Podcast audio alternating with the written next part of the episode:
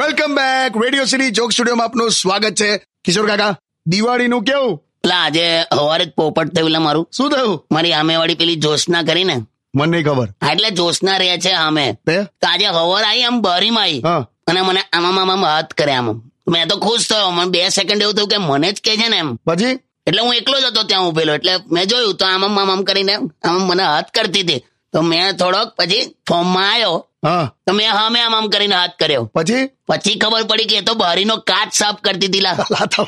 મને આ બાજુથી દેખાયું નહીં ટ્રાન્સપરન્ટ આવે ને હા ઇજ્જત ના ભવાળા કરો છો શું કરવાનું પણ અત્યારે રિનોવેશન નો ટાઈમ ચાલે છે હં? હા ભાઈ દિવાળી આવી ને યાર જોશનાની ત્યાં સંગમરમર નું પ્લાનિંગ છે શું સંગમરમર એટલે સંગમરમર નહીં ખબર તને સંગમરમર એટલે આ જ્યારે બે વ્યક્તિ એક સાથે મરી જાય એમ સંગમરમર લા તું તો ભયંકર ડોબો છે લા તો પણ નહીં ખબર સંગમરમર એટલે માર્બલ લા પેલા ડોલોમાઇટ પથ્થર આવે ને માર્બલ બોલો ને તો હું સંગમરમર કરો તો આવું બધું રિનોવેશન કરાવો ને તમે તમારા ઘરે કરો ને બીજાનું શું ડિસ્કશન કરો છો અહીંયા મેં તો ગરીબ માણસ છું લા ચાલ ચાલ હવે નહીં લા પૈસો જ નહીં આચું કહું લા, જાવણેલા અલા કોલ્ડ ડ્રિંક પીવાની ઈચ્છા થાય ને તો પણ કાળા ગોગલ્સ પહેરીને પાણી પી લઉં છું લા જાવણે તમે હાચે લા હસીસ ના તમે